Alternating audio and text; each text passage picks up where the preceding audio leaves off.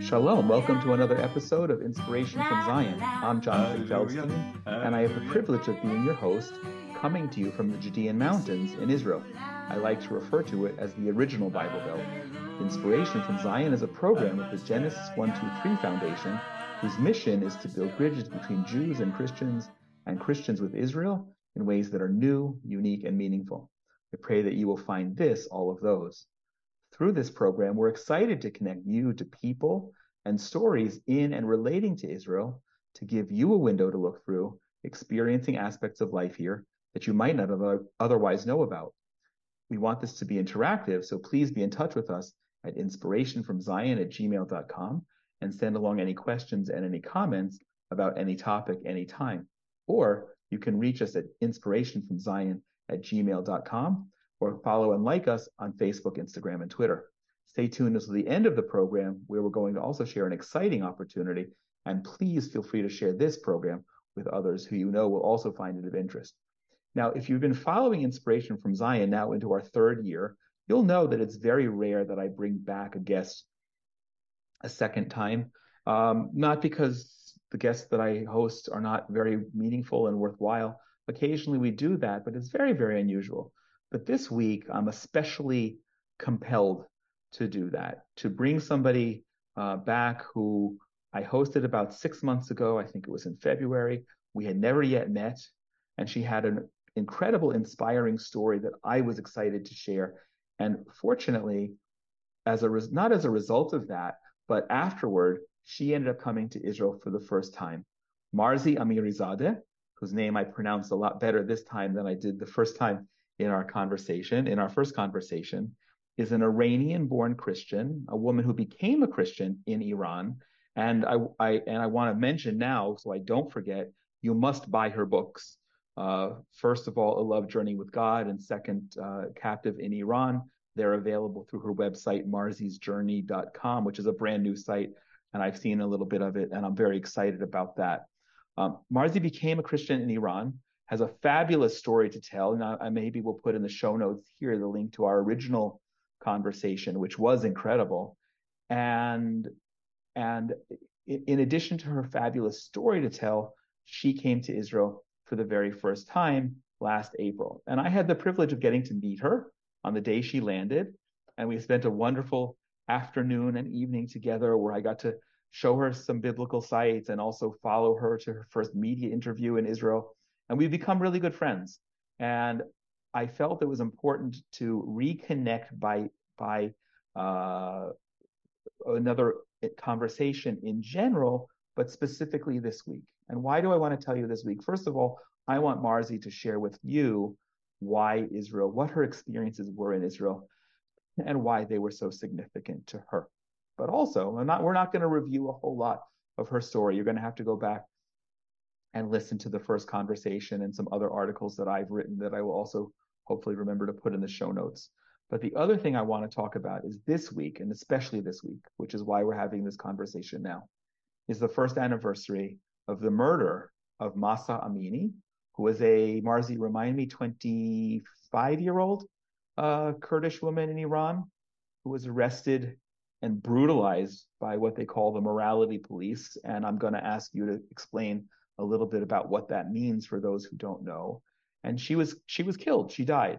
And that and, and because of that and what's followed and what's been going on in Iran the past year, and I've had the privilege of staying in touch with Marzi uh, to a degree over the year, I've learned a great deal about Iran, Iranian society, and the hope that I think most people outside of the Ayatollahs who run the country um, and the terrorists who they fund, most people around the world who pray that the regime will fall. And I know Marzi is one of them. So Marzi, it's a very informal introduction. Um, you know, I, have read both of your books. They're incredible. They inspire me as an Orthodox Jew.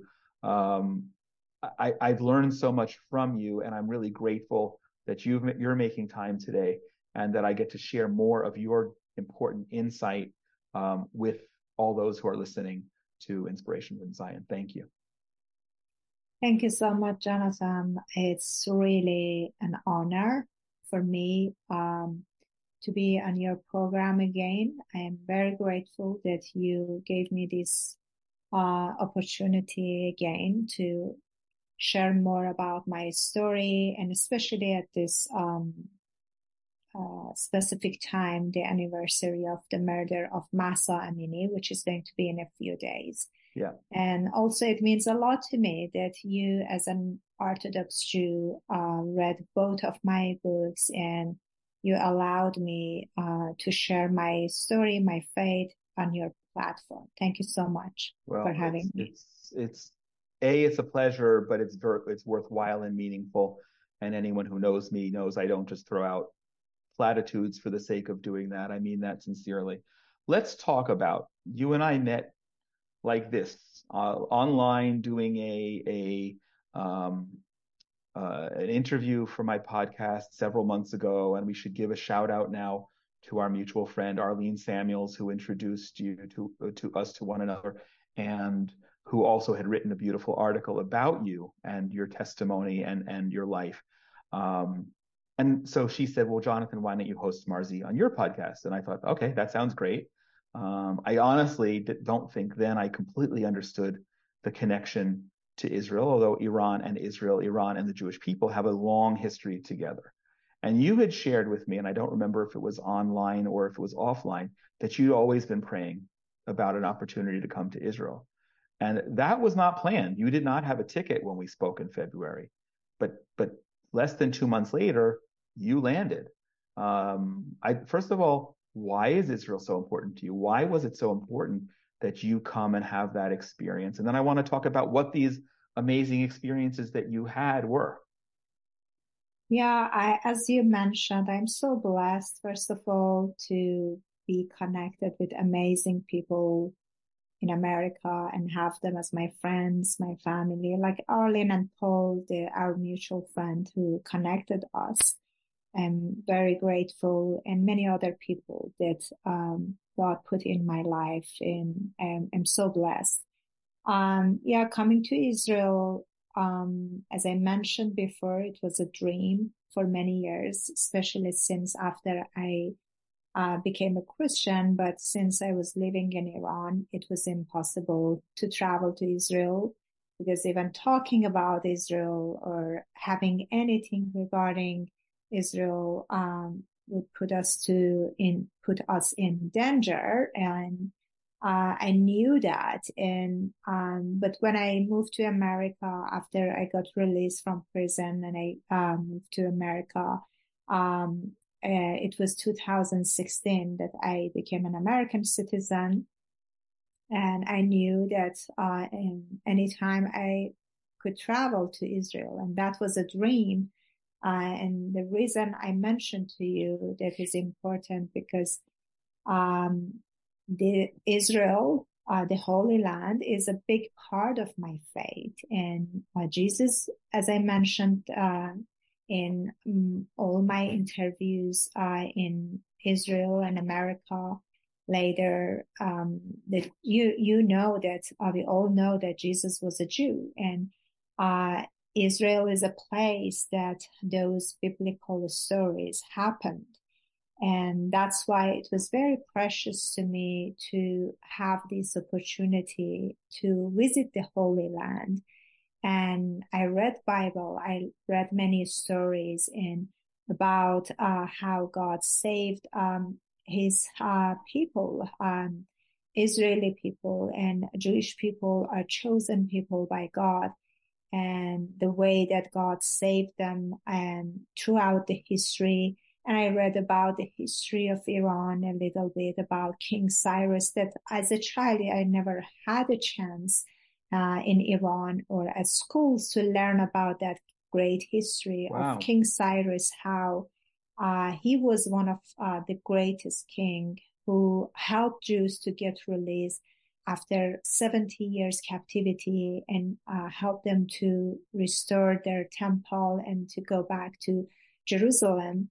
And then uh, after that, King Darius uh, again helped uh, Jews to rebuild the second temple. I read the story of Esther and uh, Esther, sorry, yeah. and uh, Mordecai and I noticed that um, for the King Cyrus, I knew the tomb uh, was in Iran, in one of the cities in Iran, and I uh, could read the news and uh, watch uh, some films that even people were visiting uh, his tomb, um, they uh, would get arrested or beaten. They are not allowed to get close to that tomb. Wow. But about the grave of Esther, Esther, sorry, I keep uh, making mistake. um, I, uh, yeah, sh- uh, her grave and Mordecai and uh, the tomb of uh, King, uh, um, sorry, the prophet Daniel, all those people, I had no idea that their graves are in Iran because the regime doesn't allow people to know about these great people in the history and how Iranians and Persians and uh, Jews were connected, and for many years they stood together. They were so uh, uh, friendly, and um, the Persian kings always stood with Jews, helped them. And it was, you know, after becoming a Christian, I, I started learning about uh, these um, great stories and kings and um, Jew- Jewish people. That's why, you know, that was the desire of my heart to visit the Holy Land. Right. land. Okay. And when I came to America, still, I, I, as I mentioned, after I became a um, American citizen, I could travel anytime, but I wanted to um, wait for God's signal to me to show when it's the time because this country, these people are so precious to me, and I wanted to uh, visit the country at the right time. And finally, God gave me the signal, and I was so blessed that after many years, finally, I could visit Israel. Sure.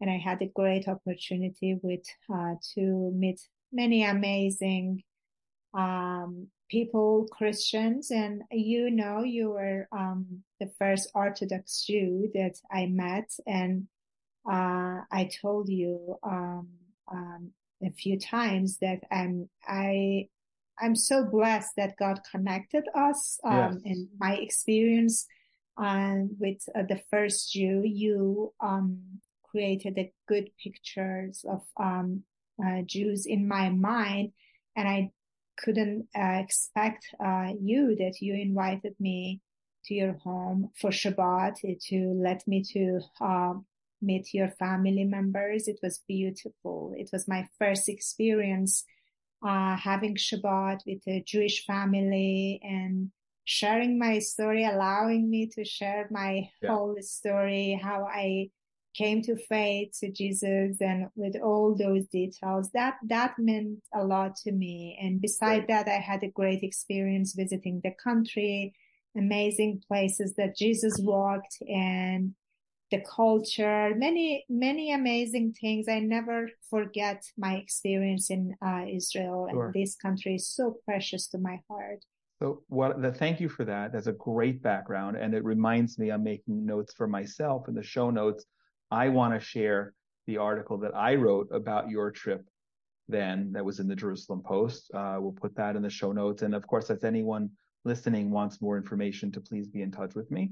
Um, but that was a great experience. I want to take a quick break and then come back and talk about quickly some of your experiences because I don't, this is important and I want to lay, use it to lay the foundation of how you and I have stayed in touch uh, over, over the past uh, few months and, and, and why it makes sense. But I want, I want to have a, a foundation on what your experiences were in Israel briefly.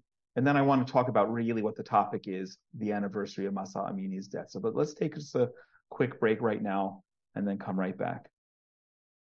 If you're like most people in the world, you know about the Holocaust, but never met, much less interacted with a Holocaust survivor or heard their stories of suffering and survival. With the remaining elderly survivors dying at an unprecedented pace, in less than a generation, there will be none alive. Yet, while they did survive, and for that we need to celebrate them, many still suffer trauma from their youth. As they age, they have increasing needs, and living on fixed incomes, sometimes with no pension, things as simple and essential as basic foods, heating in the winter, medicine, and inflation can push someone over the line from surviving to struggling again. It can create stress in their lives that reminds them of the suffering they endured as young people. It's just not acceptable that anyone who suffered as much should struggle with basic needs or any undue stress in their twilight years. I want to invite you to join the Genesis 123 Foundation to bless the survivors. Yes, we pray that you'll donate personally and do so generously. And when you do, we also give you the opportunity to send your personal blessings and words of encouragement to the survivors themselves to brighten their day and let them feel your love having been privileged to provide financial resources to help survivors on a day to day basis, I know it makes a difference and is very appreciated. But your personal note that we translate into Hebrew, Russian, or Yiddish really makes them smile and warms their heart. I pray you'll join us by going to genesis123.co slash hug a survivor. That's genesis123.co slash hug a survivor. And please share this with others. We can't undo the suffering that they endured, and there's no limit to what the needs are, but we can never do too much to comfort them in their final years. Please join us. God bless you. Okay, Marzi. Um, it's funny when you share about those things and coming to my house for Shabbat and those really neat experiences. And it's something that we do regularly. I don't take I, I don't take for granted, but I take it for granted. And that was your first experience. But your being in Israel the first time ever was powerful on many levels. Um, I wasn't with you when you landed, but there's a beautiful picture of you. Immediately went to pray at the Western Wall, and you and I connected for the first time later that afternoon.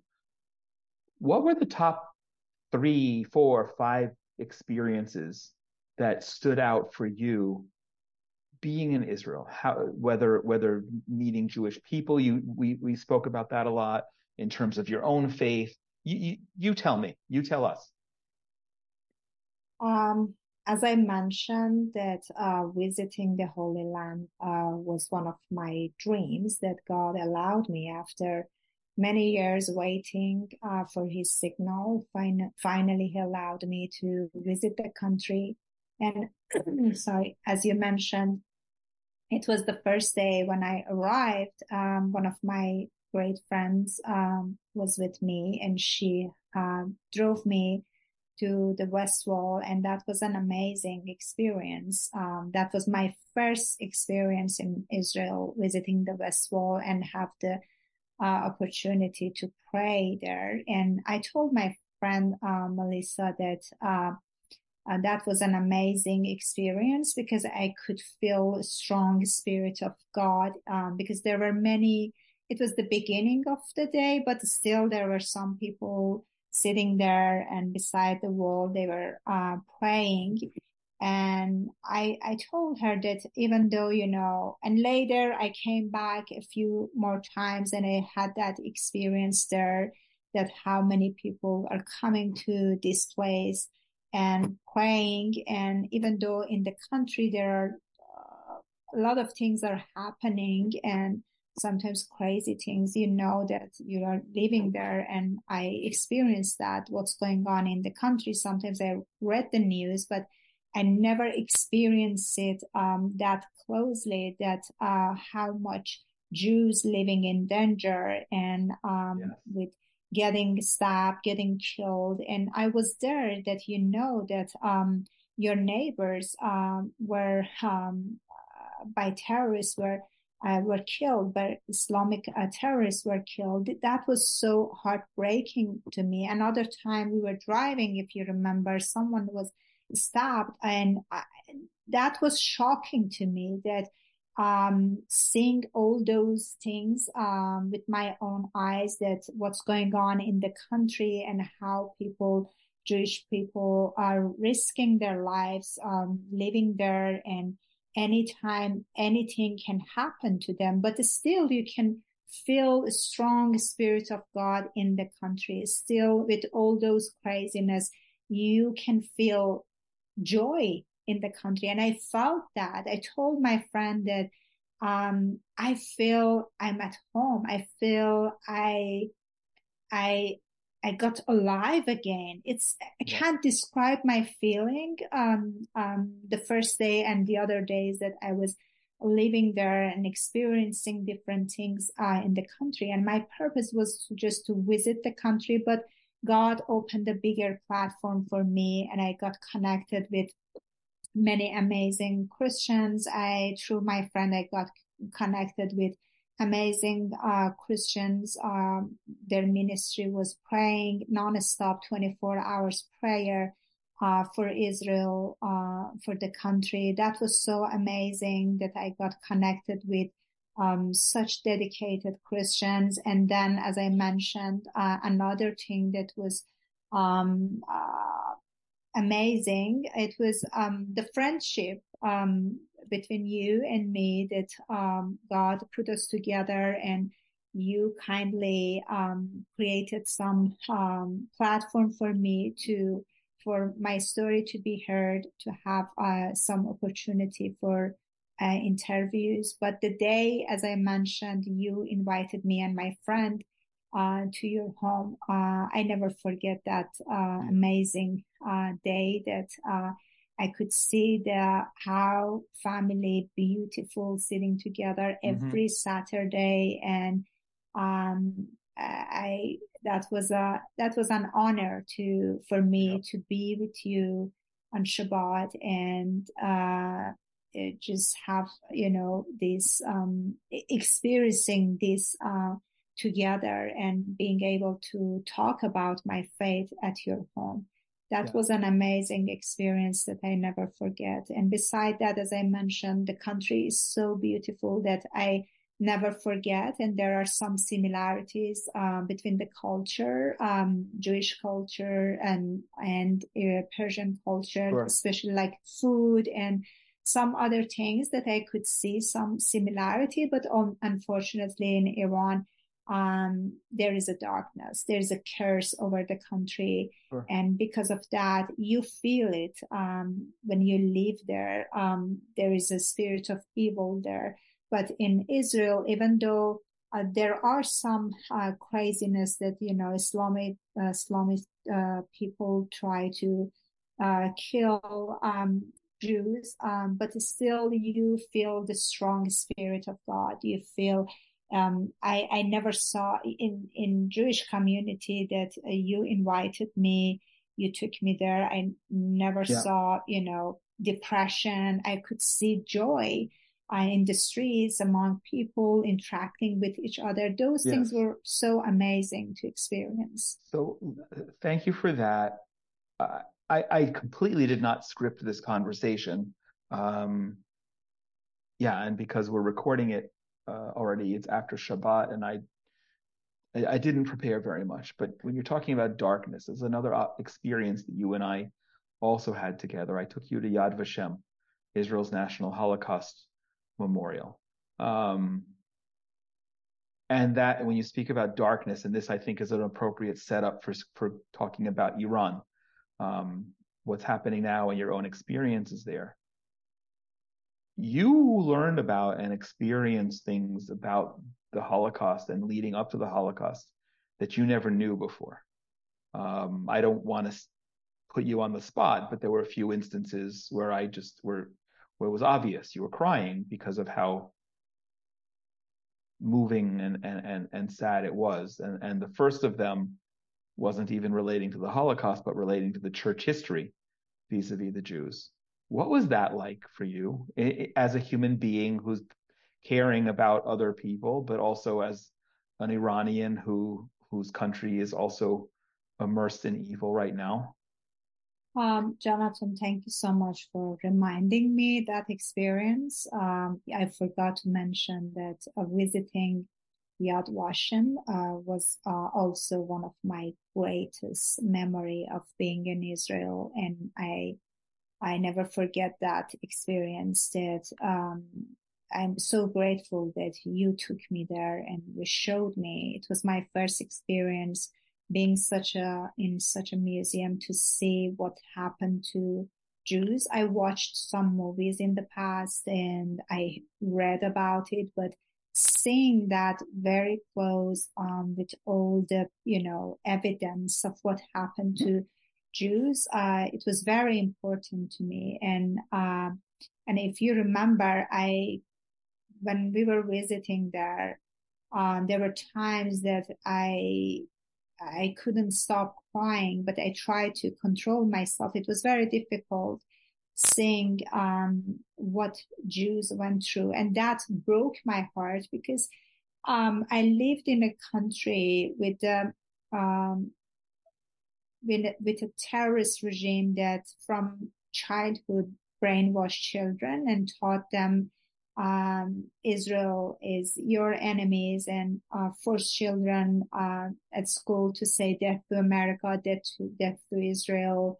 And uh, I remember I was um, like, you know, 10 to 14 years old that they would show, keep showing a series um, of um, a movie that um, showed that how um, demon are, Jewish people and trying to demonize people by showing that they are, you know, treating Palestinians um, uh, with cruelty and um, trying to brainwash, you know, children. At that time, I remember I had no idea uh, who are Jews yeah. and uh, where is Israel but that was um, very ugly to try to brainwash people by making such movies, showing such movies to uh, people.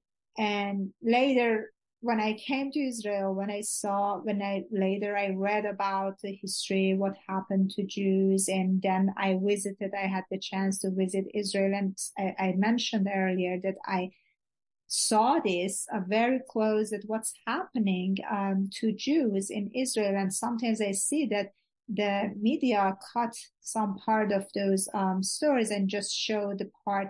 They don't show the part that, for example, what caused an Israeli soldier to kill a Palestinian. They don't show that they attacked first, they stopped um, them, and then they protected themselves. That's horrible. But uh, when in Yad Vashem when we went together. That was an amazing experience to read about um, the history, to see some of the evidence. And it really broke my heart when you told me um, that the churches didn't stand up with Jews at the time of uh, Holocaust. And I didn't know that, honestly. And it really, really broke my heart that uh, how churches um, and why um, they didn't stand up with Jews. That was so cruel to me.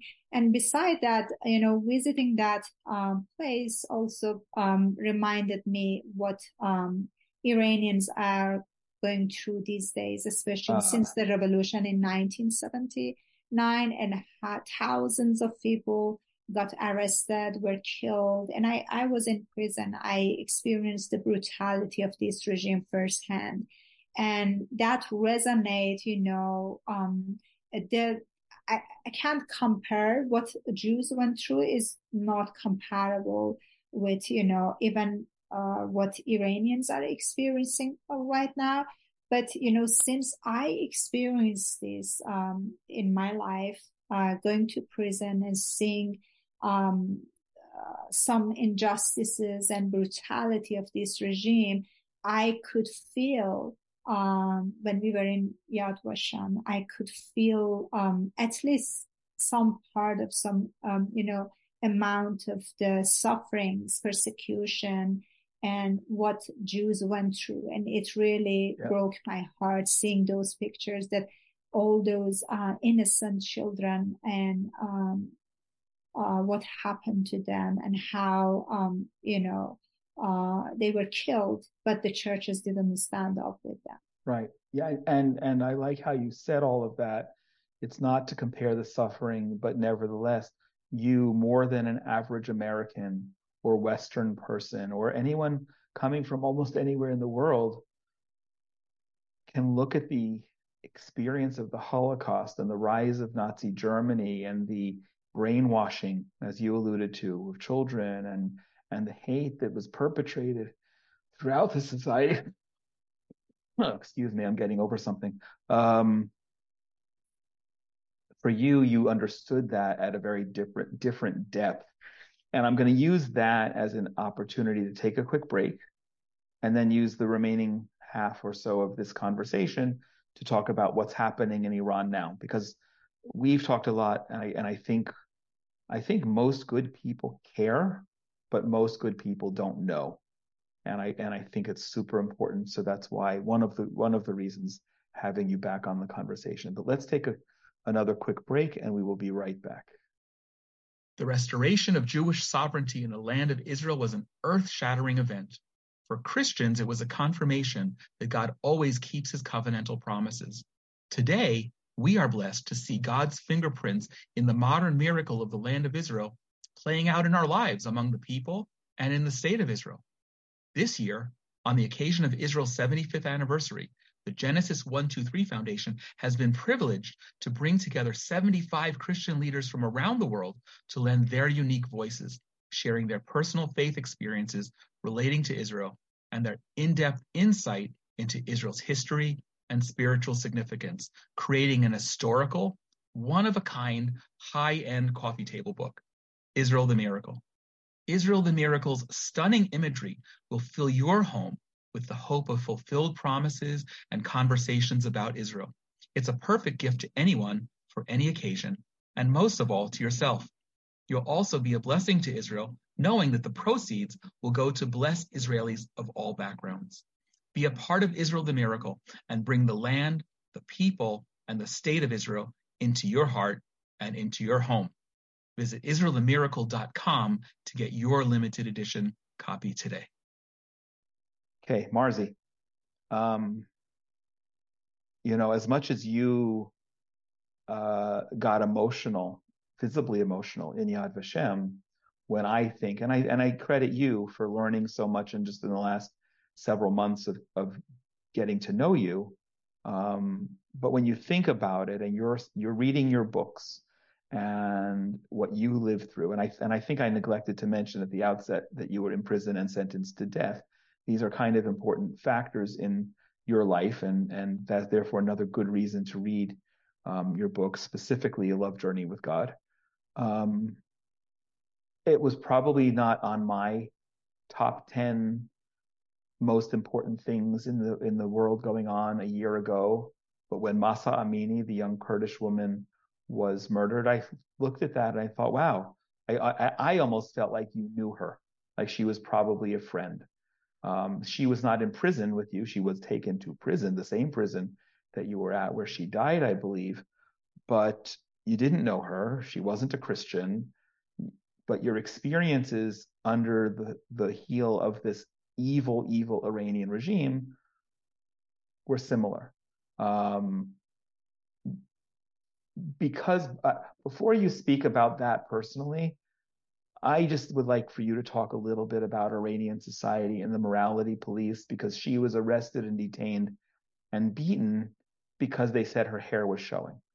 And the whole idea of what that is about and that the that Iran has people patrolling um, monitoring quote unquote morality, including if a woman's hair is uncovered, is, is a foreign concept to most people in the world. Can you talk about that? What does it mean, the morality police? What is it like living under a regime that has that?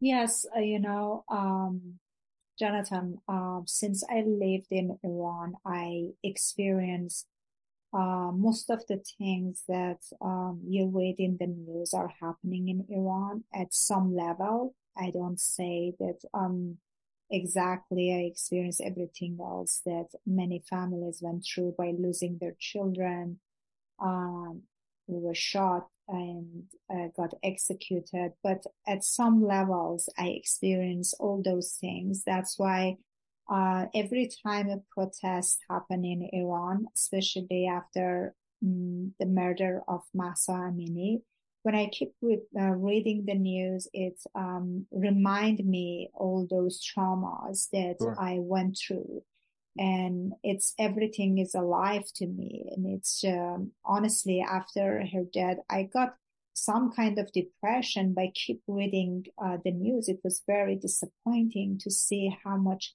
people are um, sacrificing themselves, especially after the death, uh, deaths of Mahsa Amini.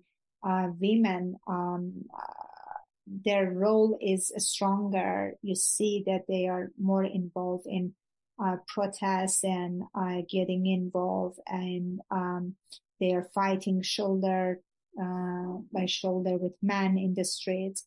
But uh, regarding the situation in Iran, um, as a woman, I experienced from my childhood many of uh, these harsh rules of Islam in my life from childhood. At the age of seven, imagine they force um, a kid, like um, seven years old kid, to have a compulsory hijab that it's meaningless and um, but the I, purpose was what? To cover, to to make sure your they, hair is covered. They to, teach to set women apart from men.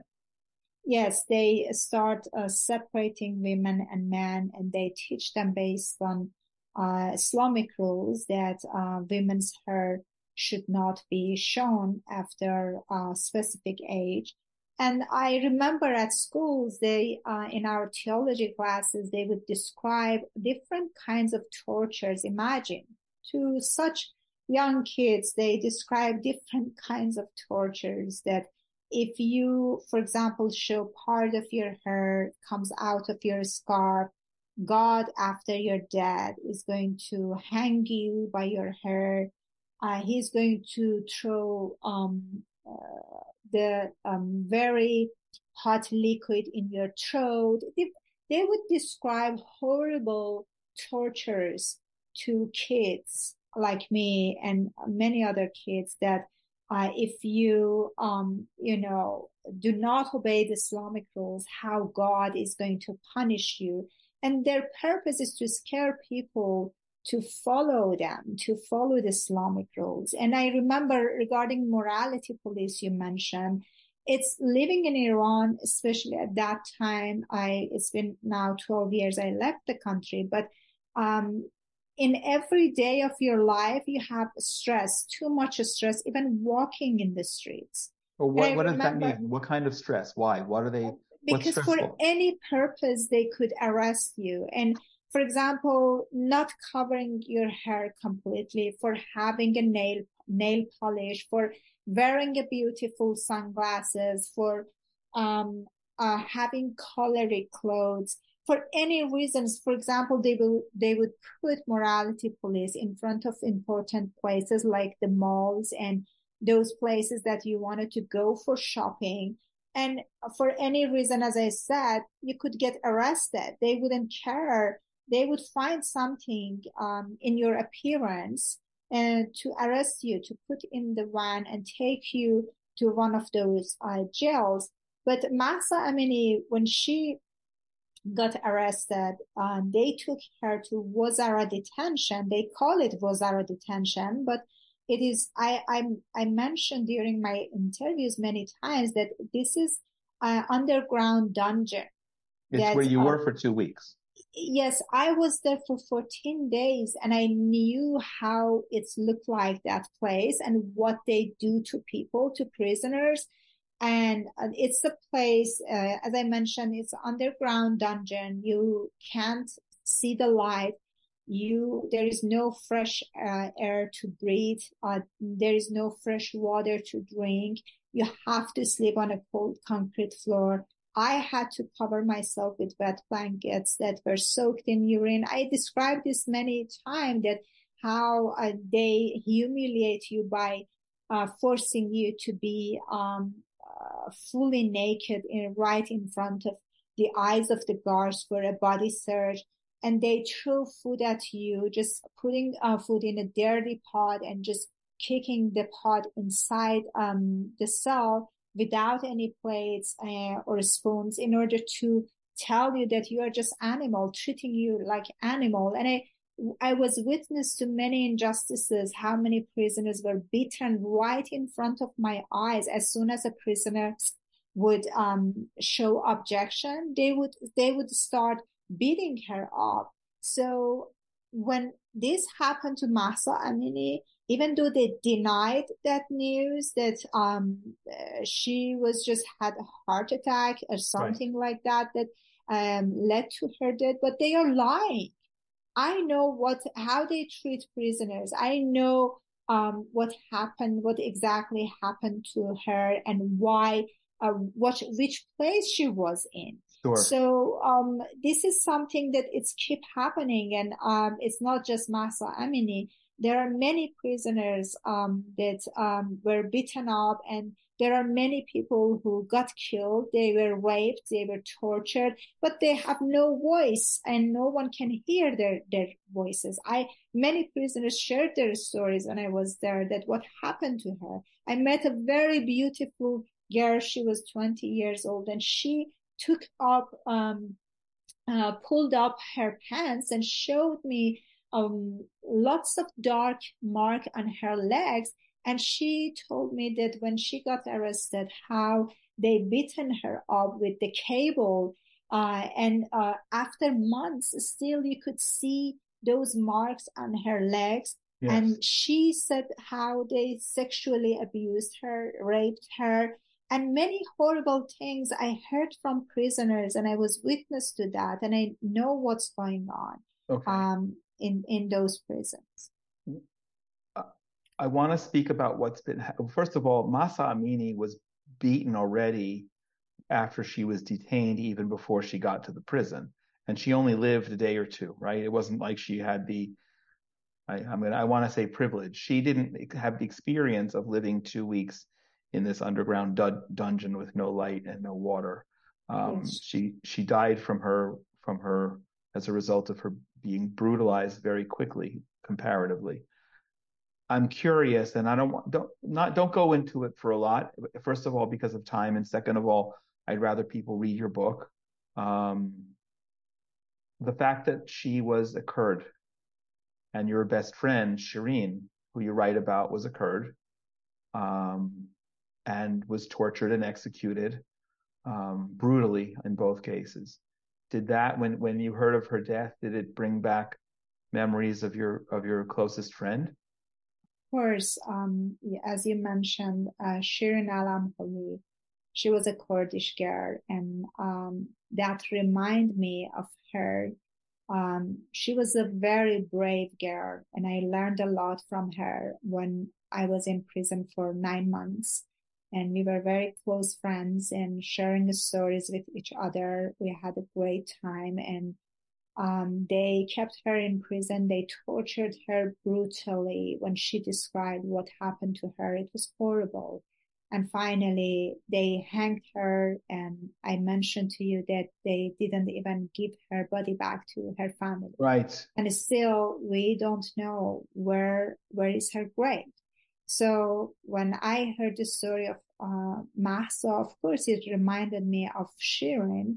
And I knew that how Kurdish women are brave women. They are uh, fighter. They are, um, they never submit themselves to these, um, harsh rules of Islamic harsh rules. And I read in the news that Mahsa Amini also as you mentioned, it wasn't um, exactly in the jail what happened to her. It was in the van that she confronted them and she showed her objection that uh, she was beaten up even in the van before, you know, transferring her to that underground dungeon. And yeah. who knows what's happened, what happened there. But I read uh, somewhere that um, they started beating her up uh, in in the van and I know that um, I, I, that reminded me, Shirin, because you know there were many times in prison when the guards forced uh, prisoners to do something. For example, once they came and they uh, forced all prisoners to take a pill without explaining what oh, kind of yeah. pill is I... that. And I tried to manage it and not to swallow it, and I was successful. But Shirin just stood and said, I'm not going to take it. And that oh. caused uh, to big confrontation and they wanted to force her. She was a fighter. And I knew that Kurdish women, how, uh, how much they are brave nice. and they are fighter and they, um, uh, and that, that really reminded me of uh, Shirin, and it really broke my heart. What um, happened? I have no doubt. I have no doubt about that at all. Um, let's take a break. I want to come back for our last segment and speak about what's been happening in the last year since uh, Mahsa Amini was murdered. I want to pause in the conversation for just a moment to invite you to join us in one of the really incredible programs that we do as part of the Genesis 123 Foundation. This year, we have been going out all throughout the Judean mountains to show love to soldiers who are stationed keeping us safe from the threat of terrorism. It doesn't matter if we're in a burning heat wave or temperatures below freezing before the wind chill. They are out there guarding strategic points that have a high risk of terrorism. And thanks to the support of many people like you, we are pleased to bring them homemade hot soup in the cold of winter and cold drinks and sweet watermelon in the heat of summer. Any donation is meaningful and helps us to bless the soldiers. You can join us and donate at genesis123.co slash bless a soldier. That's genesis123.co slash bless a soldier. And when you do, you also have the opportunity to send along your own personal words of thanks and blessings to the soldiers guarding the land and protecting the people. Please join us. Hey, Marzi, riots broke out immediately when she was murdered a year ago, mostly women, but then it became widespread. Can you talk about that and, and what, what happened and what you saw from from a distance, but following both Iranian media and, and Iranian contacts? Yeah, as I mentioned, since this happened, I was every time a protest happened in Iran, I keep following the news. I try to read the news and to see what's going on in the country, and I start praying for people. And um, but after uh, murder of Mahsa Amini, that was horrible. That thousands of people were uh, arrested, they got killed, they shoot at people. Many women lost their eyes because they intentionally uh, shoot at their eyes to, they target the beauty of women. They are against beauty. They are against, um, whatever is good. Um, they are against love. They are against, um, uh, women, um, and uh, they raped them. They raped many women in prisons. Many prisoners got executed and they are keep ex- executing people. Still, there are many people uh, who got arrested um, after um, the big uprising uh, started after the murder of Mahsa Amini. And uh, we are getting close to the anniversary of her um, murder.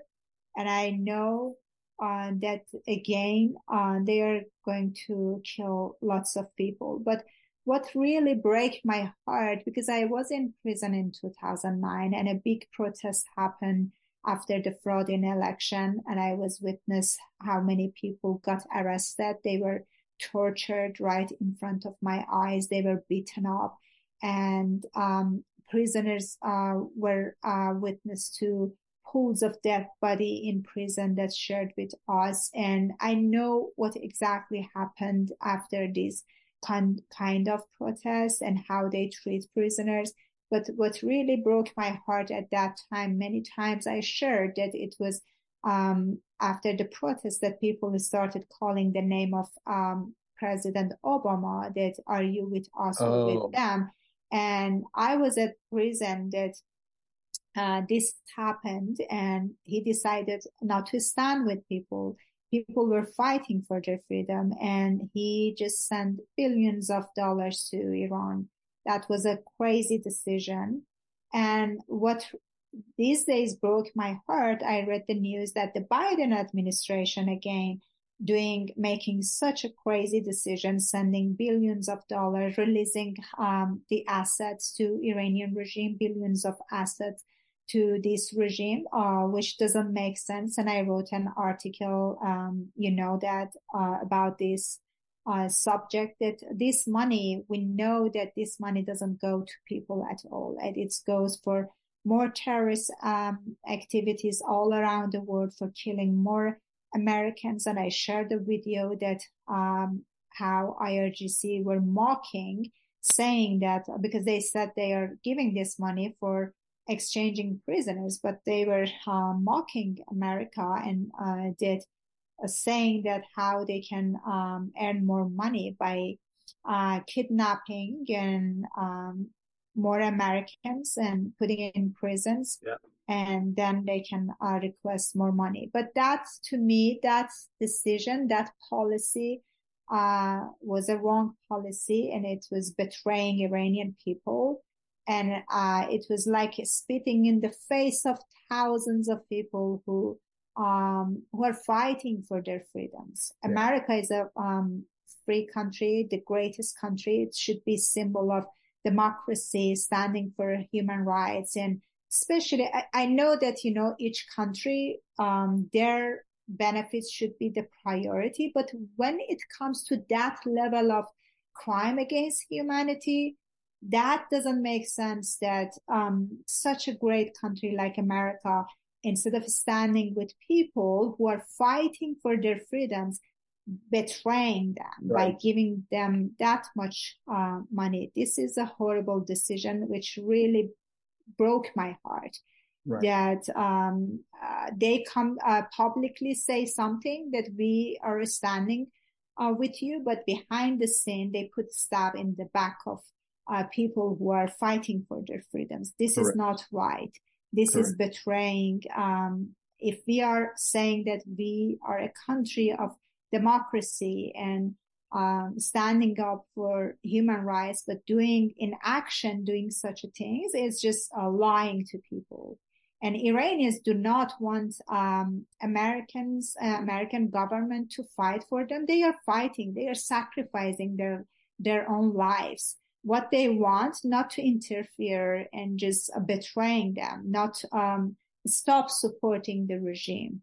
Yeah. If you if you don't support people, the freedom fighters, at least stop supporting the these criminals and let people to cut the head of this snake.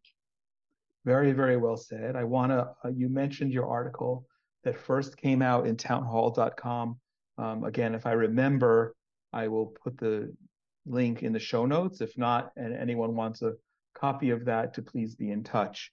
Um, but yes, you just now alluded, Marzi, to the protests and how then when you were in prison, and and now again this year, uh, this past year and, and Iranians feel like they're being let down, like they're they're fighting, and there's not anyone in the world who's backing them, which means ultimately not anyone in the world who cares. Uh, what's happened? My sense, I'd like your comments on it, and then maybe talk about what's been happening now because you've shared some things with me. Um, my sense was that for a few months after Mahsa Amini was murdered, protests got got increasingly big, spread around the country, wasn't only women, but included men and women, and became much more visible, much more bold for a period of months. And then it seems to me, and maybe I'm mistaken, that they kind of died down, that, that somehow they stopped or, or, or, or decreased. And recently you've shared with me some videos of protests starting again what ha- what's happened in the next in the past year with the protests and what where what are you seeing now this week as we're marking the first anniversary of her murder where do you think things might go you know jonathan that was the first uprising that went all around the world. Iranians it was the first time that iranians all around the world got united and big um, you know, uh, rallies and protests happened in different countries. And, um, thousands of people started, you know, the, uh, this movement and this movement goes all around the world and everyone heard the, uh, the news.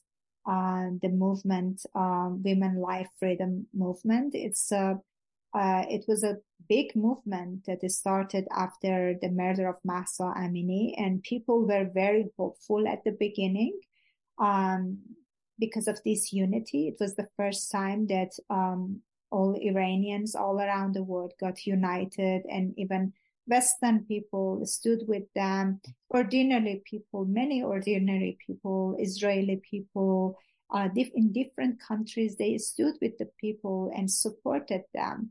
But unfortunately, um, the leaders of the country and some politicians, we see that um, through their action, uh, even though publicly they said that uh, we stand with uh, people, Iranian people, but we see that behind the scene they betrayed uh, people.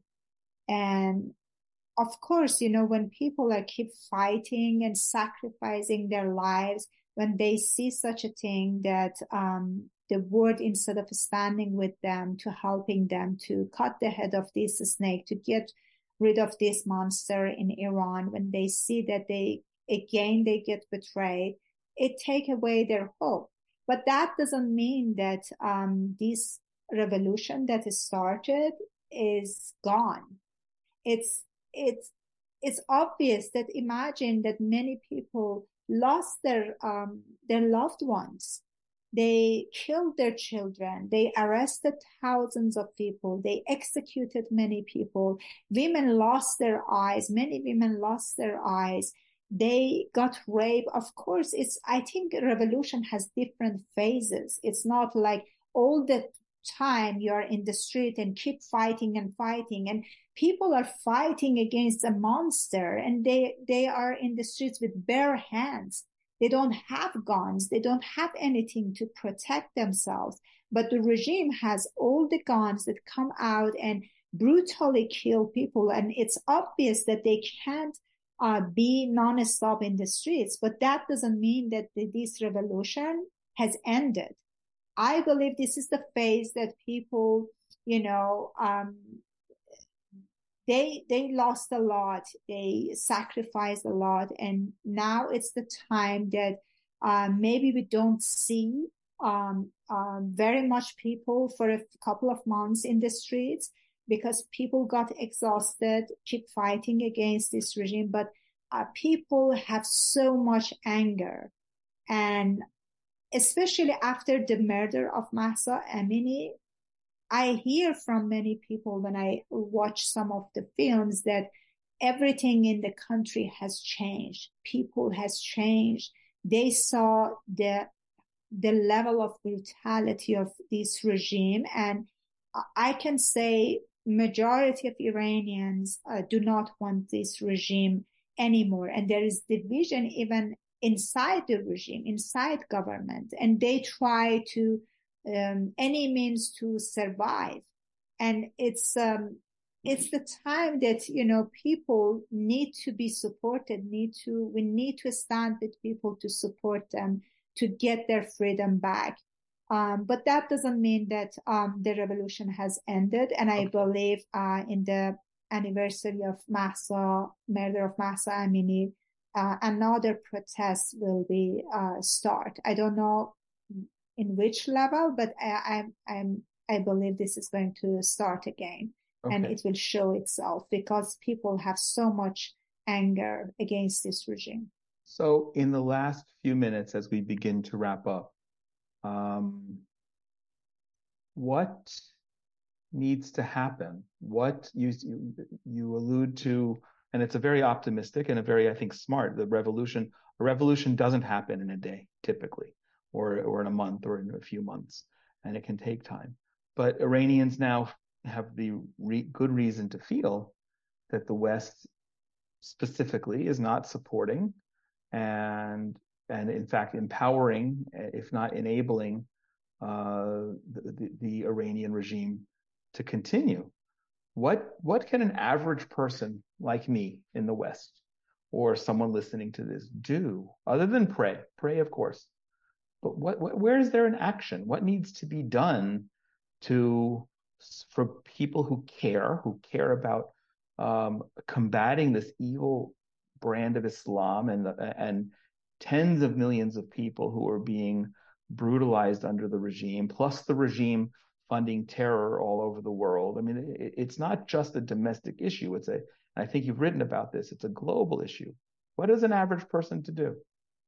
Sorry, Jonathan, I disagree with you. Unfortunately, some uh, Western um, politicians and uh, Western leaders, like um, uh, the Biden administration, by their decision, they are empowering the regime. Okay. It's not like that um, Western leaders, um, after the murder of Mahsa Amini decided not to support the regime. But we, what we see is very disappointing that still they are trying to appease these criminals. They are trying to empower this regime instead of standing with people. So I believe we, the people, have a big power when we stand together and little things are matter. And the reason I'm saying that, I was in prison, for example, and we thought we totally forgotten by the word outside, but we started receiving tons of letters that um, uh, we didn't know. And the guards told us that we were receiving like 50 to 60 letters from ordinary people every day. And they were mad at that and they told us that your letters are more than our official letters. And because of such support from ordinary people, they started changing their behavior with us. And I think one of the reasons that they didn't torture us physically because they could see that the world are watching them. I think there are many ways that ordinary people especially the churches, um, and the church in Iran is suffering. There are many Christians there who are suffering, who are getting persecuted, and people are are so thirsty for their freedom. And we, as ordinary people, can stand with people and support them in any ways. And we should know that even little things are matter. And the reason I'm saying, for example, um, one person maybe, you know, wrote one verses of Bible on a piece of paper and sending to Evin prison for us. And those little things came together and created a big thing for us. That's why I'm telling and I'm encouraging all people around the world, uh, whatever, it doesn't matter. They can figure it out, um, how it, it, either it's by praying, either by writing to their um, politicians and asking them to stand with Iranian people, either by supporting them uh, in different ways. I believe we are creative people, and I see, you know, after you see that after the um, this revolution started, many artists are all around the world started uh, supporting Iranian people by their arts. I see lots of films from Israeli people who are keep sending those videos and films encouraging people and telling people that we love you and we stand with you. So these kind of things are very important that ordinary people, even if politicians always seek their own power and benefits and they don't care about sometimes humanity, but we ordinary people we have power by doing little little things and we should not think that okay maybe if i write that one sentence on my social media or sharing one of the news on my social it doesn't make a big change. But we should know that all those little things comes together and create a big wave create a big change. And that's the way that um, no matter where we live I think uh, we can do. I, I myself, I'm in America. I I try to think any ways that I can be a voice for Iranian people yes. by share by keep sharing my story, at least yes. to bring awareness. Hey, uh, this is happening in Iranian prisons. This is happening to Iranian women, and there are many people who do not have any voice. And um, just by keep sharing my story, by yeah. keep doing interviews and um, writing articles, and um, but everyone, I think we are creative people. Uh, there are many ways that we can support. Very, very helpful. And I was going to be sure to mention your website before we conclude now, marzisjourney.com, and also your books, uh, Captive in Iran, the first one, and the most recent, A Love Journey with God, both available at your website. And and I'm saying that in the context of people need to be educated. And and you just said something very very simple. Um, not everybody has access to all of the materials, to your insight and knowledge. So finding your articles, sharing those articles, being educated, buying your books and reading the books. I think all of that is a very, very important start. And following the news and caring. Um, and of course, prayers. Um, my prayer, yes. And um, as you mentioned, uh, the reason I wrote my second book is not just about my life story, Jonathan. I wanted to educate people and to share with them how it is like for a woman living under the harsh rules of Islam and to show them how it is like living under this authoritarian and terrorist regime. And it helps people. It, it's an eye opening to many people yeah. in Western countries who don't, who don't have any idea yeah. what will happen to people by that's that was one of the reason I shared my story. It's eye opening and it's essential. And as an Orthodox Jew, you taught me a lot and inspired me a great deal. And and and I don't say this for any other reason than I really do believe you have a very very important voice, and um, and and people should read read the book. I I'd read your second one first. Uh, a love journey with Thank God. It's more I think it's more personal. Um, although your prison experience um, which is more of the first book, is is also not insignificant. Um, Marzi Amirizadeh, it, you know, we don't get to do this. We we haven't seen each other um, except briefly uh, since May, um, and occasionally we get to speak like this. Um, it's a really a pleasure to have you back on Inspiration from Zion. And I join you, and I join millions of Iranians and and people of good conscience around the world. First of all, praying for the memory of Mahsa Amini um, that many more people won't be murdered this week with this week and as as may be inevitable and that soon enough we see uh, we we see a free Iran um, that you can go back to and and can be built up without the cruelty and the evil of the Islamic regime that's so brutalized the people in the country for the last almost 45 years now.